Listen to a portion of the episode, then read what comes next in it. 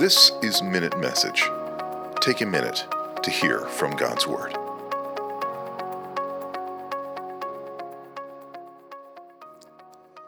Acts 11 22 to 24. The report of this came to the ears of the church in Jerusalem, and they sent Barnabas to Antioch.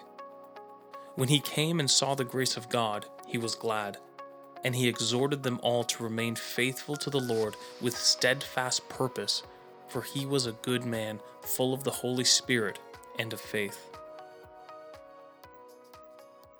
After Peter preaches to the Gentiles, many are being saved in many different cities.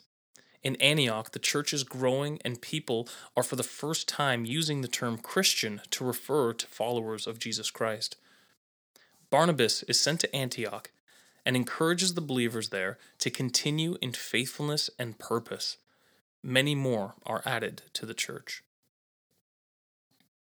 Barnabas' encouragement to the church in Antioch is a great encouragement to me today as well. It is so important to remain faithful. Barnabas already understood the difficulty of remaining faithful. For the church in Antioch and all the churches at the time, it was because of the severe persecution that they were under.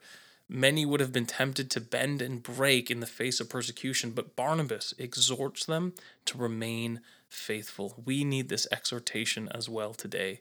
For me, it is not the same persecution that the churches of that time were going through. Many churches today, though, are going through this persecution and need this exhortation as well.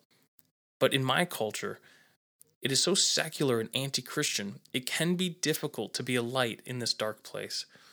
I must remain faithful. Barnabas also reminds the faithful to have steadfast purpose. This can be so lacking in our modern churches do we have purpose? And if we do have purpose, what is it? We need to ask ourselves these questions. Is our purpose to glorify God? Is it for the edification of the church and the proclamation of the gospel? Is this our purpose? Are we steadfast in this purpose? It is great to be encouraged by Barnabas and to make sure for myself that my purpose is on track anyone's purpose and my purpose can really be determined by how I spend my time today. Do I purposefully share the gospel to win people over to Jesus?